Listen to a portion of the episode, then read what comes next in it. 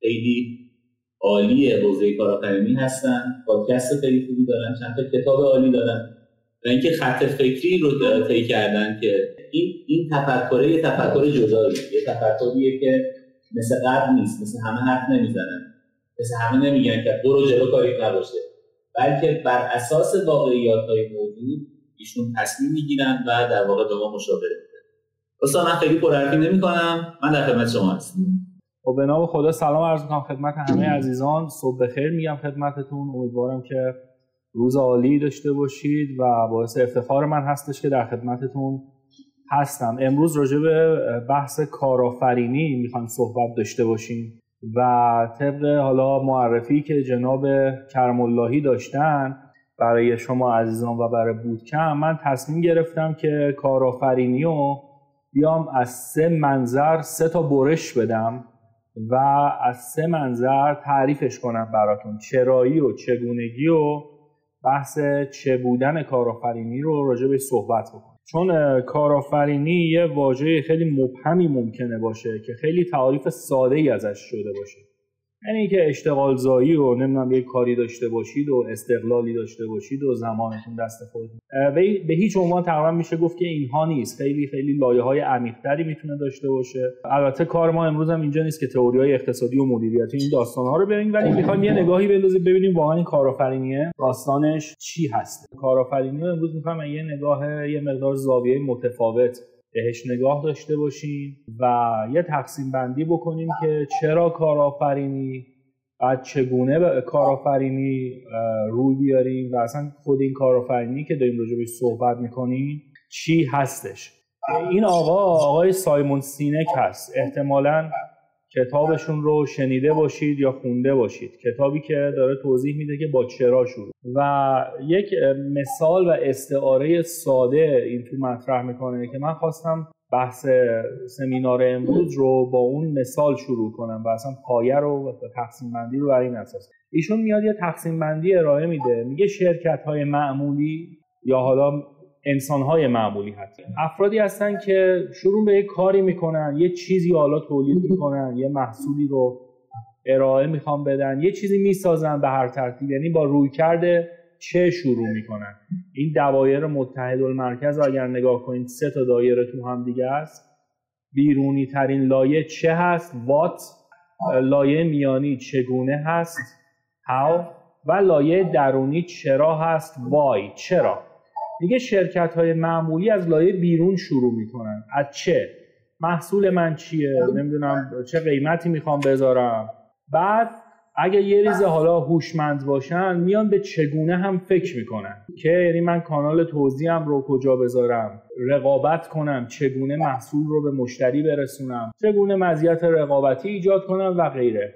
و تقریبا خیلی از این کسب و کارها اصلا به چرایی نمی‌رسن که اصلا دلیل ذاتی وجود من چی هستش؟ چرا من باید باشم؟ چرا مشتری باید از من خرید کنه؟ چرا من اصلا می‌خوام کارآفرینی کنم و داستانهایی از این قبیل؟ ولی برعکس این حالا افراد و شرکت هایی که بسیار قوی هستند و موفق در طول زمان این دایره ها رو از درون به بیرون شروع می‌کنن. یعنی قبل از اینکه دست به کاری بزنن با چرا شروع می‌کنن؟ که چرا من می‌خوام وارد این بازار بشم؟ چرا من می‌خوام کارآفرین بشم؟ چرا من می‌خوام فرض بفرمایید که این سبک زندگی رو داشته باشم؟ به دنبال معنا چرایی هدف و دلایل وجودی هستن که چرا می‌خوان دست به این کارها بزنن. وقتی دلایل قانع کننده براشون به وجود اومد پیدا شد حالا یا خلق کردن این دلایل رو. یا کشف کردن اون دلایل رو بعد شروع می‌کنن به این سوال می‌پردازن که حالا ما چگونه این کار رو انجام بدیم. برم حالا اگر من می‌خوام یه کار عجیبی انجام بدم نوآوری داشته باشم ارزش افزوده ای انجام بدم یا هر مسئله سبک زندگی خاصی داشته و غیره چطور من این کار رو انجام بدم؟ از طریق هنر از طریق کارآفرینی از طریق ورزش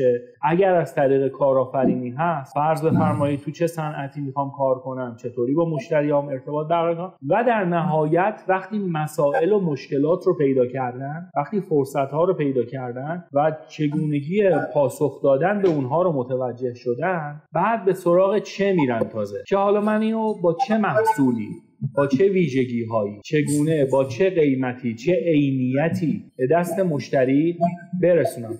افراد قوی دلایل و چرایی دارن برای اینکه کارشون رو انجام بدن و در نتیجه با چرا شروع می‌کنن. برای همین من امروز رو خواستم با همین مقدمه و سلسله مراتب شروع. یعنی به جایی که شروع کنیم به این کارآفرینی این است آن. اصلا راجع به این صحبت کنیم که چرا کارآفرینی؟ چرا کارهای دیگه نه؟ به خاطر این شرایط حالا بود کندی که شما از آن تشریف آوردید و اصلا لازمه که با کارآفرینی آشنا بشید نگاه کلی داشته باشید. و مسائل اینطوری این چراییش رو من اول می‌خوام بهش صحبت کنم. نیچه یک جمله ای داره. میگه انسانی که چرایی داره با هر چگونگی می‌سازه. داستان این جمله هم اینه. وقتی که ما دلیلی برای انجام کاری داریم سختی هایی که در اون راه هست رو میپذیریم. تحمل می‌کنیم یا مدیریتش می‌کنیم یا ازش چیزی یاد می‌گیریم و غیره. ولی وقتی دلیل قوی برای انجام کاری نداریم با یه سختی مسیر رو تغییر میدیم یا خدمت شما دست از کار می‌کشیم یا هر مسئله دیگه. بنابراین در مسیر کارآفرینی این مسیر بسیار سختی هستش دوستان عزیز. و واقعا دلیل می‌خواد کسانی که این دور زمونه بخوام وارد فضای کارآفرینی بشن. این داستان حتی ابتدای دهه 90 نبود. حتی اواسط دهه 90 نبود. دهه 80 دهه بسیار خوبی بود در شرایط کلی جامعه اگه بخوام در نظر بگیریم برای فضای کار هرچند همیشه مشکلاتی بوده ولی هیچ زمانی محیط ما به این سختی نبوده. مشکلات اینقدر زیاد نبوده به خصوص بر سر راه کارآفرینی که به دلیل ماهیت ویژه‌ای که داره با ریسک عدم قطعیت چالش های بزرگ سختی ها همه این داستان ها دست و پنجه نرم می‌کنه. بنابراین شما وارد حوزه ای می‌خواید بشید که اگر یه مقدار ما بخوایم فانتزی راجبش صحبت کنیم ابر قهرمان ها قرار واردش بشه. بنابراین صحبت های نمی‌دونم این پکیج فروش هایی که در اینستاگرام هستن و حالا داستان های دیگر رو کلا از گوشتون بذارید بیرون که فکر کنید و هدف بذارید و کاری رو شروع کنید و می‌تونید و آدمای قوی. شما باید واقعا آماده باشید برای اینکه ایثار کنید تو این کار. یعنی سختی های این کار و این سبک زندگی بسیار بسیار بیشتر از هر سبک زندگی دیگری هست به طور معمول و در همه جای دنیا. به طور خاص و در ایران امروز این قضیه اهمیت خیلی بیشتری داره و این سختی ها نمود خیلی خیلی بیشتری داره. بنابراین ما باید با چرا شروع کنیم؟ چرا کارآفرینی می‌خوایم بکنیم؟ این دلایل عمیق ما چه چیزهایی می‌تونه باشه که ما رو نگه داره در مسیر کارآفرینی؟ برای این کار یه نگاهی به مزایای کارآفرینی اول انداختم. با یه سری مزایایی از جنس نتیجه و خروجی کار کارآفرینی ممکنه وجود داشته باشه. یه search ساده اگه بزنید تو گوگل انگلیسی و فارسی خیلی از این داستان ها ممکنه بیاد. خود من هم ده سال پیش سال 93 یه مقاله نوشتم. مزایای کارآفرینی مزایای درونی و بیرونی وبلاگم چیزهایی هم که اشاره کردم همین داستان های نتیجه و این تیپ داستان ها بود. یعنی رضایت شغلی داره کسی که کارآفرینی می‌کنه. موفقیت و استقلال مالی و زمانی داره. نمی‌دونم حس رضایت داره به موجب اینکه یه چیزی رو داره خلق می‌کنه. حالا یا محصوله یا روشه یا شرکته یا بازاره. به هر ترتیب یه چیزی رو داره خلق می‌کنه. خلاقیت خودش رو به کار است حس قدرت داره به موجب عملی که انجام میده و می‌تونه متمایز باشه. حس اختیار و کنترل داره. حس قدرت اجتماعی داره به موجب اینکه احتمالا به نسبت سایر افراد در سلسله مراتب اجتماعی جایگاه بالاتری رو تونسته کسب بکنه. اینا از تئوریا و ادبیات کارآفرینی دونش استخراج شده. حس مفید بودن داره که اثری گذاشته. یعنی به عنوان مثال مثلا استیو جابز که حالا یه برهی از زمان پیغمبر کارآفرینان سیلیکون ولی و استارتاپی شده بود. یه جمله خیلی معروف داره و میگه I want to put a ding into the universe. هم دینگ میگن هم دنت میگن. دینگ یعنی یک زنگی یک صدایی. دنت از دنتال و این داستان میاد یعنی حفره یک اثری یک ای شما دنتیست دیگه دندون پزشکی. میگه من یه همچین چیزی یه همچین اثری می‌خوام در خودم در عالم بذارم. یعنی یه تغییر می‌خوام ایجاد حالا هرچند اگه ما به مقیاس کیهانی رو در نظر بگیریم که 13 میلیارد و 800 میلیون ساله و زمینی که 4 میلیارد و 800 میلیون ساله و کل بشری که بشر هوشمندی که حالا 200 هزار سال میگن هستش و ماهایی که حالا 6 هزار سال هستیم و به امروز رسیدیم این در جهان صدایی خلق کردن و ماندگار کردن یه مقدار خیلی ادعای بزرگی است. ولی استعاره ای اگر نگاه بکنی آره کارآفرینان اثر می‌ذارن تو محیط اطرافشون. و از این بابت حس مفید بودن هم دارن اما اینا چیزایی که بیشتر ظاهری هست دوستان عزیز تمام مواردی که گفتم. بالاخره اون قدرت اجتماعی نمی‌دونم آزادی مالی زمانی موفقیت این تیپ داستان ها خوشحالی و غیره بالاخره نتیجه کاره. اما کارآفرینی فقط نتیجه است یا یه سری مزیت های دیگه هم داره. من اینجا چیزی که آوردم بررسی مزیت های کارآفرینی هست که از جنس فضیلته. دوستان عزیز می‌تونید تعریفی به من بدید که ببینم به نظر شما فضیلت یعنی چی؟ ببینید فضیلت همونطور که دوستان هم گفتن از جنس اخلاق هست ولی جهان شمولتر از اخلاق. یعنی اخلاق حتی ممکنه نسبی باشه همونطور که دوستمون فرمودن ممکنه از جامعه به جامعه دیگه متفاوت باشه. اما فضیلت یه چیز عامتر هستش. اگه بخوایم از نگاه یه مقدار فلسفی به موضوع نگاه کنیم مثلا کانت میاد میگه که نهایت فضیلت انسانیته. یعنی آدم چیزی بشه که باید بشه. در قامت انسانی بگنجه. کارهایی بکنه که انسانیتش رو نشون بده و متبلور بکنه. یا قبلتر از اون ارسطو وقتی راجع به فضیلت صحبت می‌کنه میگه حد میانه چیز هاست یعنی به عنوان مثال حد میانه بین یک سر طیف که ترسه و سر دیگه طیف که کارهای عجیب غریب و بیپروا هستش اون میانه شجاعته. یعنی در حین اینکه ما ترسم می‌تونیم حس کنیم باز گام برداریم و جلو بریم. بنابراین شجاعت میانه دو سر طیفی هست و فضیلت حساب میشه و بنابراین خیلی از این داستان که میانه هستن از دیدگاه ارسطو فضیلت هستش. اما یه تعریف دیگه هم وجود داره و اونم اینه که فضیلت چیزیه که خودش به خودی خود خوبه. خودش به خودی خود خوبه.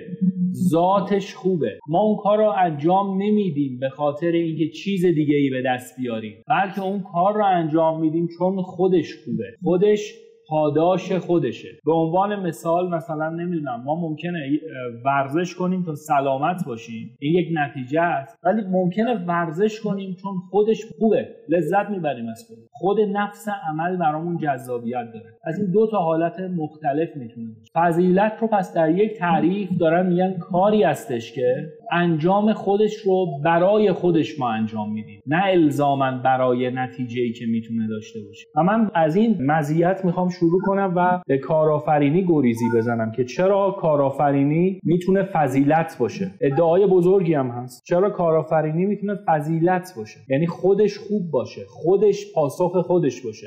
فارغ از نتیجه هایی که ما می‌تونیم بگیریم شرکتی کسب کنیم رقابتی داشته باشیم محصولی ارائه بدیم و تمام اون نتایج بیرونی و عینی که تو اسلاید قبل راجع صحبت کردیم. خود کارآفرینی نفس کار می‌تونه ارزشمند باشه. وقتی من و شما بهش مبادرت میورزیم. چرا؟ اومدم یک شباهتی رو بین کارآفرینی و زندگی ترسیم کردم. به نظر شما دوستان عزیز کارآفرینی با خود زندگی چه شباهت هایی داره؟ بسیار عالی خیلی متشکرم از مشارکت دوستان برگردیم به اسلایدمون نیچه گفت هم برای کارآفرینی و هم در زندگی ما هیچ تضمینی نداریم. زندگی و کارآفرینی هر دو با عدم قطعیت هست شما در زندگی الان می‌دونید مثلا من نوعی می‌خوام یه ساعت دیگه زنده باشم یا نه؟ مثلا چه اتفاقی می‌خواد بیفته؟ یا الان مثلا یه خبری نه یا زندگی آدم کلا زیر و رو بشه تغییر بکنه؟ می‌دونید؟ پر عدم قطعیته. درسته ما می‌تونیم برنامه ریزی بکنیم ولی بیشتر از اون برنامه ریزی و آینده نگریه اتفاقاتی هستش که میفته و ما رو این ور اونور می‌بره و در جریان زندگی هستیم. کارآفرینی هم همینطور. بحث بعدی تجربه است. زندگی تجربه زیسته که همه ما داریم. ولی الان بخوایم تفسیر زندگی رو داشته باشیم. حالا فارغ از چیزهایی که ممکنه تو کتاب ها بخونیم و یا به ما گفته باشن و این داستان ها هر کسی فلسفه خودش رو برای زندگی داره و ما نمی‌تونیم فلسفه های همدیگر رو برای زندگی استفاده کنیم. می‌تونیم بشنویم و فکر کنیم و خوباش رو انتخاب کنیم و سعی کنیم از همدیگه چیز یاد بگیریم مشارکت کنیم و یک انرژی جمعی را بندازیم و همه بهتر بشیم. ولی قرار نیست که تجویز کنیم یا دستور بدیم. سبک زندگی خوب این است ولا غیر. همه هم باید همین کارو بکنن مثلا امکان پذیر نیست. زندگی تجربه به شدت شخصیه و هر کسی هم خودش تفسیرش می‌کنه و خودش به دنبالش میاد. کارآفرینی هم همینطوره. ها ممکنه کارآفرینی رو بگن برای پولش می‌خوان بعضیا بگن برای چالشش می‌خوان بعضیا بگن برای رشدش می‌خوان. بعضیا بگن برای نمی‌دونم حس قدرتشون هر کی ممکنه یه چیز بگه و هر کم یه جور ممکنه کارآفرینی باشه. یه جوری بهش نگاه کنه یه جوری اون رو اجرا و پیاده کنه. دقیقا مانند زندگی هستش. بنابراین یک lifestyle می‌تونیم بگیم یک سبک زندگی مدلی از زندگی کردن می‌تونه باشه. بنابراین با یک پروژه و نمی‌دونم یه مدت کار کردن و اینا نیست. سبکی از زندگی هست. که تفکر خودش رو داره رفتارهای خودش رو داره گامهای خودش رو داره و مسائل اینطوری. از این رو چیزایی که برای زندگی ما می‌تونیم در نظر بگیریم برای کارآفرینی هم می‌تونیم در نظر بگیریم. من حالا می‌خوام چند اسلاید رو راجع به اون فضیلت های کارآفرینی صحبت کنم. یا اینطوری بگم بهتره. چرا کارآفرینی می‌تونه فضیلت باشه؟ یعنی این پتانسیل رو داره. خیلی از کارها پتانسیل تبدیل شدن به فضیلت رو ندارن. ولی کارآفرینی حداقل در خمیرمایش این پتانسیل رو داره. اگر نگیم که حتما این اتفاق میفته این پتانسیل وجود داره. اولین آیتمی که می‌خوام با هم مرور کنیم بحث معنا هستش و به همین چرایی هستش که ما الان داریم راجع بهش صحبت می‌کنیم. بحث معنا و معنی کردن یکی از نیازهای اساسی انسانه. روانشناسان مختلفی میان راجع به نیازها و سائقهای مختلف انسان صحبت می‌کنن. مثلا فروید میگه که نیروی جنسی صاحب انسانه و انسان تمام تلاشش برای برطرف کردن اونه تا خودش رو به تعادل برسونه. یعنی یک کمبودی وجود داره و هدفش از تلاشهاش اینه که به تعادل برسه. یا مثلا روانشناس دیگه یه گام جلوتر میاد آدلر میاد میگه هدف کنشای انسان و سابق کنشای انسان قدرته. انسان دست به کار می‌زنه تا به قدرت برسه و این قدرت رو اعمال کنه. یه گام جلوتر که میان آقای ویکتور فرانکل میاد میگه که سائق کارهای انسان خلق معناست. انسان همه جور شرایط رو می‌تونه تحمل کنه به شرط اینکه برای اون شرایط معنا داشته باشه. بنابراین معنا داشتن زندگی همونطور که برای ما نیازه و ما نمی‌تونیم زندگی بیمعنا رو تعریف کنیم و تحمل کنیم حتی. و خیلی ها روان نجندی دارن مشکلات دارن به خاطر اینکه احساس کنن زندگیشون بیمعناست پوچه. بنابراین راهکار اینه که ما یک معنایی برای زندگی خودمون پیدا کنیم و تعریف کنیم. برای کارآفرینی هم همینه. ما باید به دنبال این باشیم که این معنایی از کارآفرینی در بیاریم. پول و نمی‌دونم این داستان رو چهار چهار نفر آدم با هم کار کنیم و من مدیر یه عده بعد از یه مدت بشم اینا اینا خیلی چیزای ظاهری هست. با کوچکترین سختیایی که در مسیر پیش میاد آدم همه اینا رو می‌ذاره کنار میره.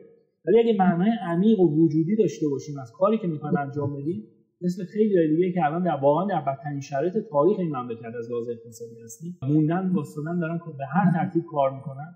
یه معانی دارن دیگه برای خودشون یه دلایلی دارن که می‌تونستن برن خیلی جاهای دیگه دنیا به راحتی زندگی کنن. حداقل راحتتر از اینجا. اما موندن کار کرد آقای ویکتور فرانکل که واعظ لوگوتراپی یا معنا درمانی هست در روانشناسی میاد می... یه مثال خیلی ساده و جالبی هم میگه. میگه اگه دو تا برادر رو هر روز شما بزنید به عنوان پدرش یا اصلا دو تا بچه رو شما هر روز شروع کنید به زدن به مدت چند سال عملی که انجام می‌دید یکیه. هر روز دارید اینا رو کتک می‌زنید. حالا کار خوبی اصلا نیست ولی مثال. هر روز شما دارید اینا رو کتک می‌زنید. به نفر اول میگید چون تو بی ای من تو رو دارم می‌زنم.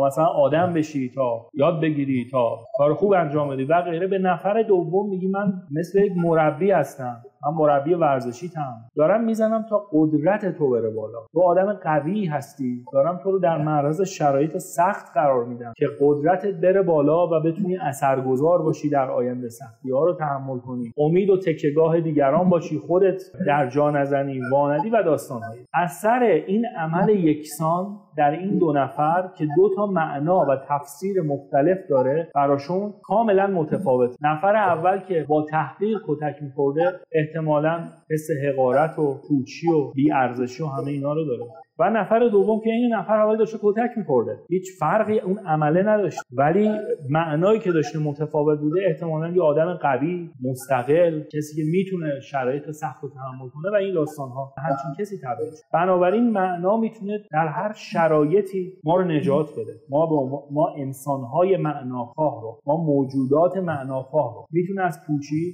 نجات بده. حالا آقای ویکتور فرانکل بحث اراده معطوف به معنا رو تعریف می‌کنه. همینی که کردم خدمتتون ما کارهایی رو که انجام میدیم به واسطه خلق معناست یا معنایی که برامون داره. من جمله کارآفرینی. آقای فرانکل میگه معنا رو در سه حوزه میشه خلق کرد. اولیش ما ارزش هایی رو به جهان عرضه کنیم. آفرینش داشته باشیم. خلاقیت داشته باشیم. که بهش میگه ارزش های خلاق. و خب کارآفرینی مستقیما می‌تونه تو این حوزه قرار بگیره. شما وقتی که راهی رو میرید که با دیگران متفاوت راهی که کمتر پیموده شده عدم قطعیت داره ریسک داره و غیره تا یه چیزی رو خودتون خلق کنید خب این می‌تونه خیلی حس خوبی داشته باشه. خیلی حس متمایز بودن و ارزشمند بودن رو به آدم بده. این یه معناست. دسته دوم معناهایی که آدم می‌تونه خلق بکنه یا داشته باشه یا کشف بکنه تجربه ایه که ما از جهان می‌گیریم. که بهش میگه ارزش های تجربی. به واسطه تجربه های دست اولیه که هر کسی ممکنه داشته باشه. مثلا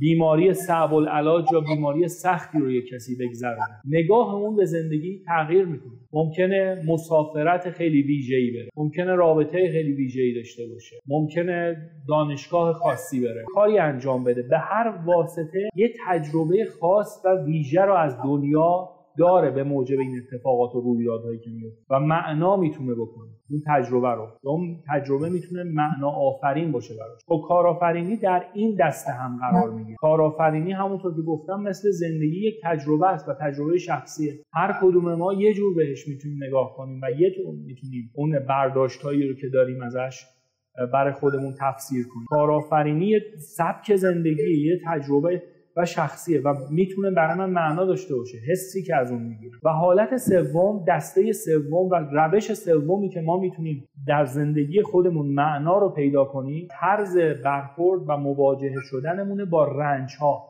در زندگی. و رنج هم نه اینکه خودمون کاری بکنیم اشتباه بکنیم بخوایم اون اشتباه ها رو حالا بگیم این رنجه این داستانش اونه نه. بحث اینه که رنج هایی که بر ما تحمیل شده و ما هیچ کاری راجبش نمی‌تونیم. مثلا یه بیماری مثلا از دست رفتن یه عزیز مثلا خود آقای ویکتور فرانکل که این تئوریو داره در جنگ جهانی دوم در اردوگاه کار اجباری آلمان چند سال اسیر شد با وجودی که رئیس روانپزشکی بیمارستان وین بود. هر روز کارهای یدی هر روز با مرگ دست و پنجه نرم می‌کرد تحقیر می‌شد و غیره. این رنجیه که بهش تحمیل شده بود. اما تونست از این رنج از دل این رنج یک معنا به دست بیاره و همین باعث شد که نجات پیدا بکنه و بیاد بیرون و خیلی دیگه هم به همین پس داستان اینه ما از سه روش می‌تونیم معنا رو داشته باشیم. آن چیزی که خلق می‌کنیم این چیزی که تجربه می‌کنیم و طرز برخورد و روش مواجهه شدنمون با رنج های گریز ناپذیری که در زندگی داریم و همه ما هم داریم. زندگی همونطور که یکی از دوستان همون ابتدا گفتن یعنی رنج یعنی سختی. و واقعا هم درسته. برای همه ما وجود داره. حالا که می‌خوایم رنج بکشیم چرا برای دلیل درستی رنج نکشیم؟ چرا اجازه ندیم این رنجه باعث رشد ما بشه؟ باعث تعالی و انسانیت ما بشه؟ از این رنجا تو کارآفرینی هم ممکنه پیش بیاد. ممکنه یه کسی کلاه شما رو برد ممکنه شما یه استارتاپی بودید. یه سال دو سال داشتید تلاش می‌کردید یهو چند روز اینترنت رو میبندن. اینا رنجه. اینا رنجه که مثلا شما تحصیل کردید نمی‌دونم کلی تلاش کردید و غیره جایگاهی که باید رو نمی‌تونید داشته باشید و خیلی از موارد دیگه. طرز برخورد شما و واکنشی که با این رنج می‌دید نشون میده که اون پتانسیلی که برای تعالی دارین به چه تقدیر چه ترتیب هست سلاید نظری اگر داری دیدگاهتون کاملا درسته ولی دیدگاه رنج خیلی منافاتی به نظر نداره با اون دیدگاه فراوانی. هرچند اون فراوانی هم محدوده. ما در ذهنمون میگیم فراوان ولی در عمل و واقعیت تا گلو تو محدودیت گیر کردیم.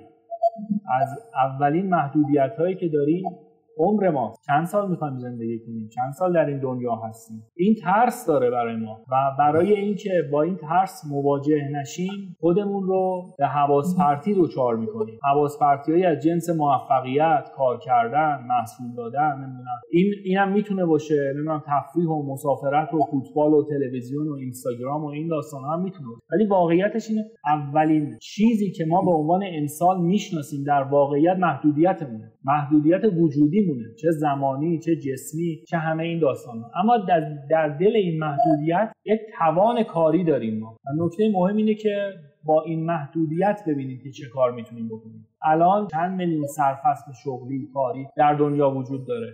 شما به عنوان یه انسان در ایران تا پایان زندگی اصلا فرض کنید. چند تا شغل می‌تونید عوض کنید و موفق باشید درون هر محدوده. درست دیدگاه فراوانی هست ولی من به موجب محدودیتی که به عنوان یک انسان دارم مجبورم دست به انتخاب بزنم. و وقتی انتخاب می‌کنم یعنی یک گزینه آری تمام گزینه های محتمل دیگه نه. یعنی یک سبک زندگی آری تمام سبک زندگی های محتمل دیگه نه. شما الان که اینجا هستید یعنی تهران نیستید یعنی خارج از کشور نیستید یعنی نمی‌دونم فلان دانشگاه نیستید یعنی هر چیز دیگه انتخاب کردید اینجا باشید و بی نهایت جای دیگه نیستید. درسته در تئوری همه چی فراوانه ولی در عمل وقتی می‌خوایم زندگی بکنیم و برای زندگی ناچاریم دست به انتخاب بزنیم انتخاب یعنی قربانی کردن و پذیرش مسئولیتی که به دنبال اون انتخاب و قربانی کردن میاد. وقتی ما این کار رو بکنیم می‌بینیم نه واقعا محدودیم. حالا این محدودیتمون رو آگاهانه اگه بپذیریم و هدایتش کنیم شاید از دل این محدودیت بتونیم دستاوردهایی رو هم داشته باشیم. دقیقا حرف شما درسته. یک جمله هست. قنای زندگی و کیفیت زندگی رو چیزهایی که بهش اضافه می‌کنیم ایجاد نمی‌کنه. بلکه قنا و کیفیت زندگی از چیزهایی حاصل میشه که ما حذفش می‌کنیم از زندگی. یعنی دائما زواید رو حذف بکنیم تا اون هسته اصلی زندگی برای ما باقی بمونه. اونطوره که ما می‌تونیم زندگی رو تجربه کنیم و درک بیشتری ازش داشته باشیم. ولی اگه من نوعی هر روز سر خودم از صبح تا شب با هزار تا حواس پرتی بخوام پر کنم اطلاعات مختلف اخبار مختلف شبکه های اجتماعی و غیره عملا تمام روزم پره ولی هیچ زندگی شاید نکردم. آخر روز اگه بخوام سه تا خاطره یادم بیاد یعنی چیکار کردم با کی صحبت کردم اصلا ممکن یادم نیاد. و یعنی زندگی نکردم. دائما در لحظه نبودم. دائما حواس پرت بودم و نتونستم اون زندگی رو داشته باشم. این محدودیت ما باعث شده که محدودیتی که میگی محدودیت وجودی مونه زمانی مونه جسمی مونه و همه چی. مثلا باعث میشه که ما مجبور باشیم دست به این انتخاب ها بزنیم و فقط واقعا چند تا چیز رو انتخاب کنیم در زن اگه می‌خوایم واقعا زندگی خوبی داشته باشیم.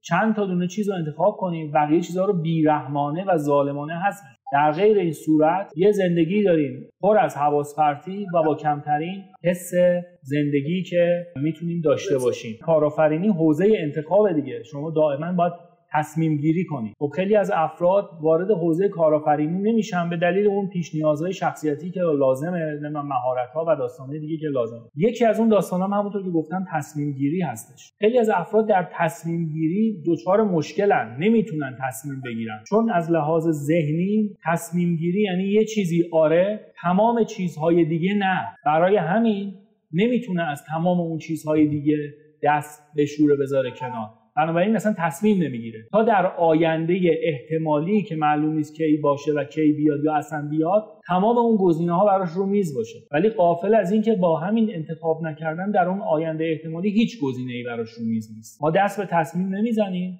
چون فکر می‌کنیم تمام این احتمالات و سناریوها همچنان برامون باقی خواهد ولی اگه دست به تصمیم نزنیم هیچ کدومش برامون باقی نمیمونه. ولی اگه دست به تصمیم بزنیم شاید یکی دو تاش این وسط با تلاشمون یه اثراتی ازش برامون واقعی نمیده خب اینم از بحث معنا درمانی. بحث دیگه ای که کارآفرینی می‌تونه داشته باشه و منجر بشه به فضیلتی که ما دنبالش هستیم رو می‌تونیم از چارچوب نیازهای مازلو دنبال بکنیم. آقای مازلو میاد و یه سلسله مراتبی از نیازهای انسان رو معرفی می‌کنه و میگه هر نیاز زمانی که پاسخ داده بشه انسان به سطح بالاتری از نیاز می‌رسه. هر چقدر که انسان بره بالاتر به شکوفایی نزدیکتر میشه. نیازهای ابتدایی همون نیازهای فیزیولوژیک و پایه‌ای هستن مثل غذا و آب و نیاز به امنیت مثل مسکن امنیت اجتماعی هستش. اینکه آیندت قابل پیش بینی باشه و داستانه اینطوری. نیاز اجتماعی داریم. اینکه به یک جامعه ما تعلق بگیریم. پذیرفته بشیم و نیاز احترام داریم که در اون جامعه مورد احترام قرار بگیریم و حالت آخر نیاز خودشکوفایی هست. که آقای مازلو میگه این دیگه نیاز نیست. این فرا نیازه. نیازهای قبلی همه یه کمبودی دارن که می‌خوان پوششش بدن رفعش کنن. مثلا من گشنمه میرم کار می‌کنم پول در بیارم که شکمم رو سیر کنم. این میشه نیاز فیزیولوژی.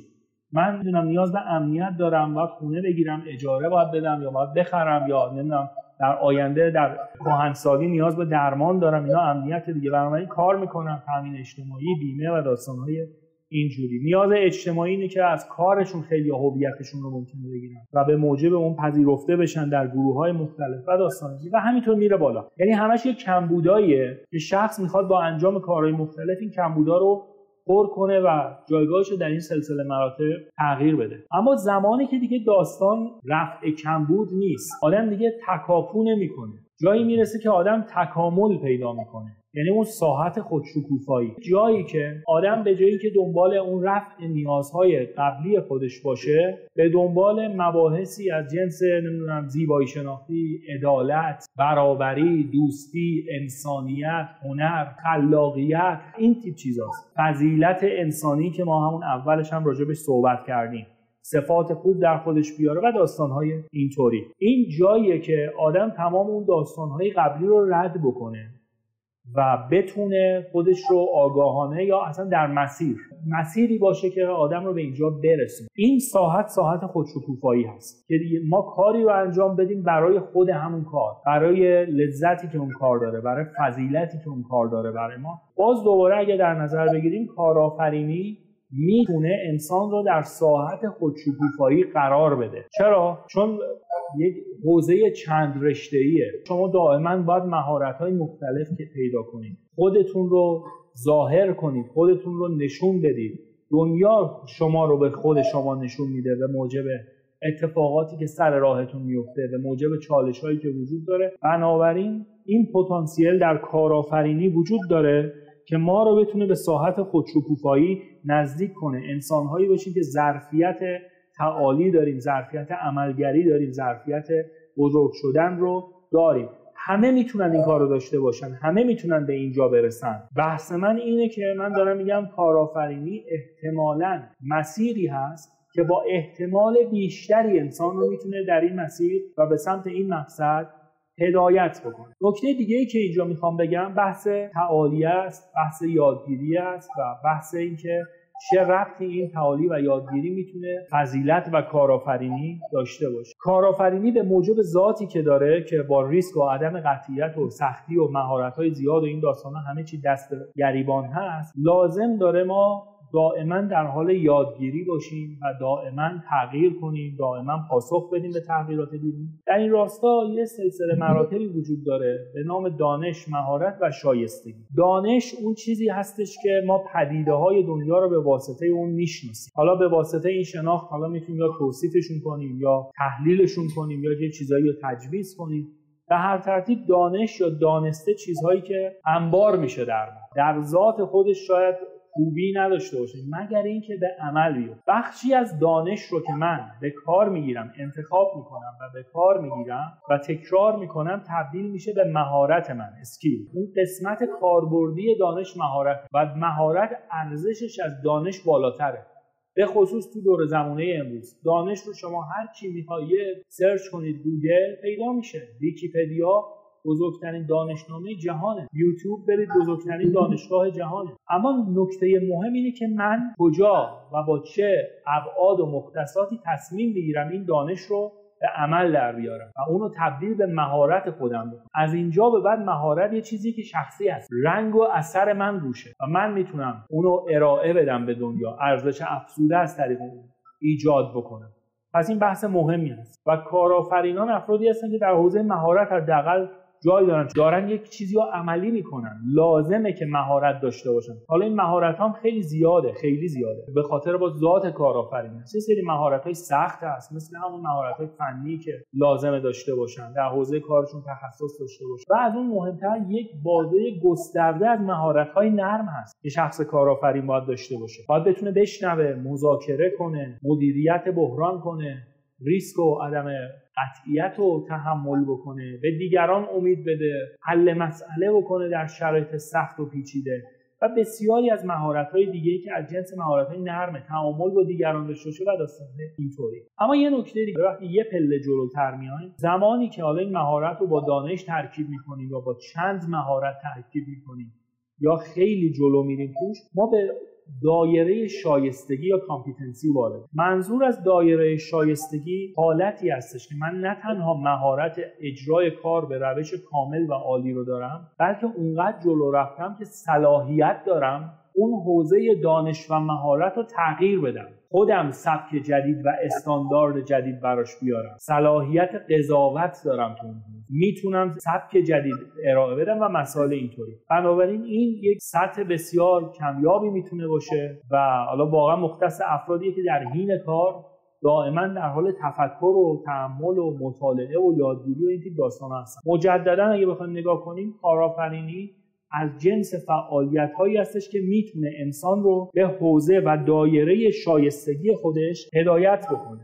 ولی خیلی از داستان ها ممکنه آدم رو در همون سطح دانش نگه داره. خیلی از اساتید دانشگاهی هستن که واقعا دانش گسترده ای دارن ولی حتی از اون دانش خودشون نمی‌تونن استفاده بکنن. و من به چشم می‌بینم خیلی از اینا رو می‌بینم. ده تا مقاله در حوزه های مختلف اما در همون حوزه در کار روزمره خودش مونده. نمی‌تونه همون چیزی که داره راجع تئوری و برنامه سناریو اینا رو میگه. در یک چیز عادی حتی در امور دانشگاهی معمول که یک کار قابل پیش بینی هست ترما همه مشخصه و غیره پیاده شده. بنابراین دانش به تنهایی قدرت نیست. چه بسا کسانی که می‌دونن و نمی‌تونن.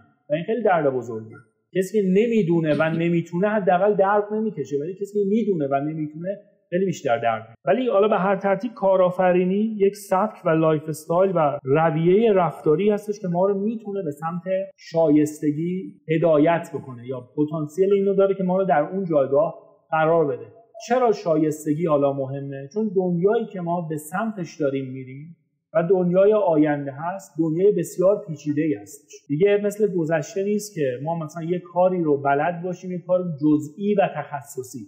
مثل اصل صنعت. که شخص فقط باید تو کارخونه یه پیچی رو بپیچونه. چیزی رو جوشکاری کنه یا یه چیزی رو بسته‌بندی رو نه هیچ چیزی تضمین شده نیست. ما هر روز باید چیزهای جدید یاد بگیریم و چیزهای قبلی هم که یاد داریم و بریزیم دور. توانایی رو داشته باشیم که دل بکنیم و نگاهمون به هر روز متناسب با همون شرایط روز باشه. بنابراین در دنیای آینده که پیچیدگی فراوونه ما باید بتونیم در این دنیای پیچیده زندگی کنیم و خودمون هم حتی کارآفرینی کنیم و اثرگذار باشیم. یعنی بر پیچیدگی ها حتی بیافزاییم. این نیازمند شایستگیه. نیازمند تلاقی مهارت و دانش و توانایی هستش. آینده از آن شایستگانه واقعا در حد شعار و اینا زیباست ولی در عمل یه چیز ضروریه. یعنی اگه شایسته نباشیم مثلا آینده ای نخواهیم داشت. حالا چه در لول شخصی چه در لول کسب و کارمون اگر ما مجموعه از افراد شایسته نباشیم با کوچکترین تغییرات این کسب و کار می‌تونه نابود بشه. و چه در ساحت کشورها و شهرها و مناطق کشورهایی که افراد شایسته کمتری دارن به راحتی می‌تونن در تلاطم‌های جهانی ضربه های جبران ناپذیر بخورن. یا از فرصت هایی که در لول بین المللی پیش میاد نتونن استفاده بکنن. نمونه های آشنای اونم فراوون. اما یه بحث دیگه وجود داره و اونم بحث مثلث یادگیری هست. ما گفتیم که کارآفرینی می‌تونه معنا داشته باشه از جنس خر از جنس تجربه از جنس رنج می‌تونه ما رو به شکوفایی برسونه. برای اون شکوفایی ما باید حرکت بکنیم. در مسیر درست و برای اون باید دانش مهارت و شایستگی داشته باشیم و یکی از راههایی که با اینو باید داشته باشیم به هر ترتیب یادگیری هستش. روش های یادگیری رو در یک چارچوب من اینجا خدمتتون آوردم به نام مثلث یادگیری یا cone of learning cone of experience هم بهش میگن. مال پروفسور ادگار دیل هستش. این مثلث و هرم رو اگر نگاه بفرمایید روش های یادگیری در اون از بالا به پایین نوشته شده و در کنار هر کدوم نوشته شده که این روش ها هر کدوم چند درصد بازدهی دارن. مثلا ابتدایی ترین روش یادگیری رید هست خواندن. و نشون میده که این روش یادگیری ده درصد بازدهی داره. یعنی بعد از دو هفته حالا معیار زمانیش بوده. افرادی که مطلبی رو مطالعه کردن در بهترین حالت ده درصد اون مطلب رو یادشون بوده. بعد از اون شنیدن هست. مثلا شما پادکست میشنوه یا کتاب صوتی. افرادی که مطلبی رو میشنون بعد از دو هفته حدود 20 درصد یادشونه از اون مطلب. و حالا افرادی که چیزی رو میشنون یا می‌خونن مطالعه می‌کنن در نهایت می‌تونن یه سری توصیف کنن یه سری چیزها رو لیست کنن تعریف کنن بگن چی شنیدن و داستان خیلی ممکنه برای همه امکان پذیر نباشه جلوتر از این برن. مگر کسی که خودش باز وارد شایستگی هست دایره شایستگی رو وارد شده و وقتی یه چیزی رو میشنوه به آموزش های قبلی خودش پیوند می‌زنه و حالا می‌تونه یه سبک جدید یک تعریف جدید معنای جدیدی ارائه بده. ولی در خیلی از موارد در حد اینه که شخصی چیزی میشنن و همونو بازگو می‌کنه. اما بعد از اون هرچی میایم پایینتر می‌بینیم که بازدهی روش های یادگیری بیشتر میشه. مثلا شما تصویر ببینید. ویدئو ببینید. اینا بازدهی رو تا سی درصد افزایش میده. یا اینکه یک فیلم ببینید یک فیلم مستند ببینید یا یک ارائه ببینید. این باز دوباره بیشتر به شما کمک می‌کنه که مطلب رو یاد بگیرید یا در ذهنتون بمونه تا 50 درصد این داستان می‌تونه کمکتون بکنه. و همینطور می‌تونه شرایطی رو فراهم بکنه که بتونید این چیزهایی که یاد گرفتید رو در عمل هم بیارید. پایین تر که میایم دیگه میره به سمت اینکه خودمون فعالانه مشارکت بکنیم در یک امری در یک کارگاهی فکر کنیم نظر بدیم. اما آخرین و بهترین حالت یادگیری در که در پایین ترین قسمت مثلث میاد the real thing هست. کار واقعی رو انجام بده. دست به کار شو. اینه که به ما یادگیری رو میده که تقریبا فراموش نشدنی خواهد بود برام. حالا این داستان چه ربطی به کارآفرینی داره؟ کارآفرینیش شما رو درگیر عمل می‌کنه. و شما درسته یه چیزایی می‌خونید یاد می‌گیرید پادکست نگاه می‌کنید یوتیوب نگاه می‌کنید کتاب می‌خونید کارگاه میاد همه اینا هست. ولی در نهایت شما از اونها می‌خواید استفاده کنید تا در کارتون موفق تر بشید. وقتی به کار میبندینش اون چیزایی که یاد گرفتید میشه از جنس تجربه درونی.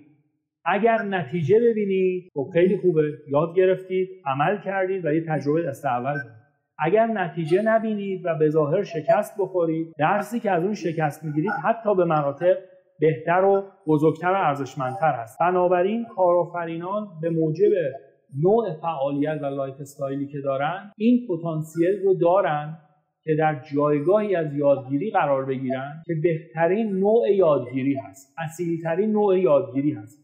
action learning هست. یادگیری حین عمل هست. تجربه دست اول خودشون هست. و این قضیه بسیار بسیار قضیه مهمیه. خیلی ممکنه در سراسر زندگیشون چند مورد رویداد حادثه باشه که از دل تجربه چیزی یاد بگیرن. ولی کارآفرینان در مسیری هستن که می‌تونن هر روز چیز جدید یاد بگیرن از کارشون از تعامل با دیگران و داستانهای دیگه. این دوستان عزیز زندگی سراسر تجربه است و هرچه تجربه ها بیشتر غنا و کیفیت زندگی بیشتر. و به این ترتیب کارآفرینی باز از این منظر که پتانسیل اینو داره که ما رو در معرض تجربه های بیشتری قرار بده می‌تونه غنا و کیفیت زندگی ما رو هم از اون بود افزایش بده.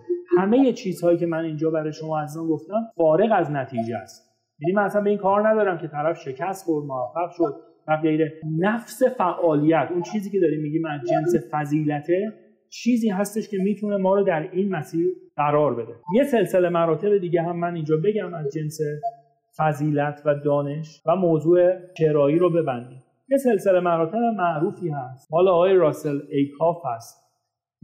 دبلیو بهش میگن. بعضی ها حالا یه پله دیگه هم بهش اضافه می‌کنن. این سلسله مراتب رو از بالا به پایین نگاه بفرمایید دوستان. ما در ابتدایی ترین سطح دانه داده داریم دیتا. گزاره هایی که خودشون بی ارزشن ولی ما به موجب اون دنیا رو حالا یا اندازه گیری می‌کنیم یا نشانه گذاری می‌کنیم یا نماد گذاری می‌کنیم و غیره. وقتی دیتا ها کنار هم جمع میشن در کنار یک چارچوب در کنار یک تئوری و نظریه اون وقت معنادار میشن. ببینیم شما مثلا وقتی های وبسایتتون رو نگاه می‌کنید. یه سری اومدن رفتن bounce rate داره نمی‌دونم click rate داره بعد اصلا اینا هیچ معنایی نداره. ولی حالا وقتی از چارچوب و تئوری های بازاریابی دیجیتال بهش نگاه می‌کنید اینا نه تنها معنا داره بلکه گنجه. شده اطلاعات information شده. و من از اون information می‌تونم تجزیه تحلیل بکنم. پس بنابراین دیتا خودش به ذات خودش ممکنه بی‌معنی باشه. زمانی معنا داره که ما در قالب یک چارچوب اونو تعریفش کنیم و تبدیلش کنیم به اطلاعات. حالا همونطور که یه تعداد زیادی دیتا کنار هم جمع میشن و اطلاعات می‌سازن یه تعداد زیادی اطلاعات هم کنار هم جمع میشن دانش می‌سازن. یه تعداد زیادی دانش هم کنار هم جمع میشن و علم science می‌سازن. حالا نکته ای که وجود داره زمانی که تعدادی علم تجمیع میشه کنار هم حکمت و خرد رو ایجاد کنه. و باز مجددا اگه بخوایم کارآفرینی رو نگاهی بهش بندازیم می‌تونیم بگیم که کارآفرینی حوزه ای هست که این پتانسیل رو داره که ما رو به جایگاه خرد و حکمت برسونه و از این بابت یک فضیلت. چون یک رشته چند بودیه نیاز دارید ما مهارت های زیادی رو داشته باشیم تا کارمون رو جلو ببریم. به علوم مختلف باید دسترسی داشته باشیم یا به افراد مختلفی که علوم مختلفی رو دارن باید دسترسی داشته باشیم. خیلی از کارها و مشاغل شاید اگه خیلی عالی هم باشن در نهایت در حد اطلاعات یا دانش انسان رو هدایت بکنه. ولی نفس کارآفرینی می‌تونه ما رو به سمت حکمت هدایت بکنه. و خب چه ارزشی از این بالاتر که انسان زندگی خودش رو در راه تعالی و فهم بگذرونه. بنابراین یک جنبندی اگه من بخوام داشته باشم از این مزایا فعالیت کارآفرینی با همین چند اسلایدی که گفتیم. خیلی میشه راجع صحبت کردم و سعی کردم خلاصه و گزیده تا اینجای کار بگم. فعالیتیه که می‌تونه ظرفیت درونی شخص عاملیت شخص ظرفیت کنشگری انسان رو افزایش بده. به موجب اینکه ما رو در همون معرض قرار میده. ما رو در معرض تجربه زندگی چالش یادگیری و اونم نه در یک مسیر مشخص بلکه در حوزه های مختلف از جنس های مختلف. بنابراین خیلی می‌تونه انسان رو اون ظرفیت هاشو شکوفا کنه استعدادهاشو شکوفا کنه. و در مسیر تعالی هدایتش کنه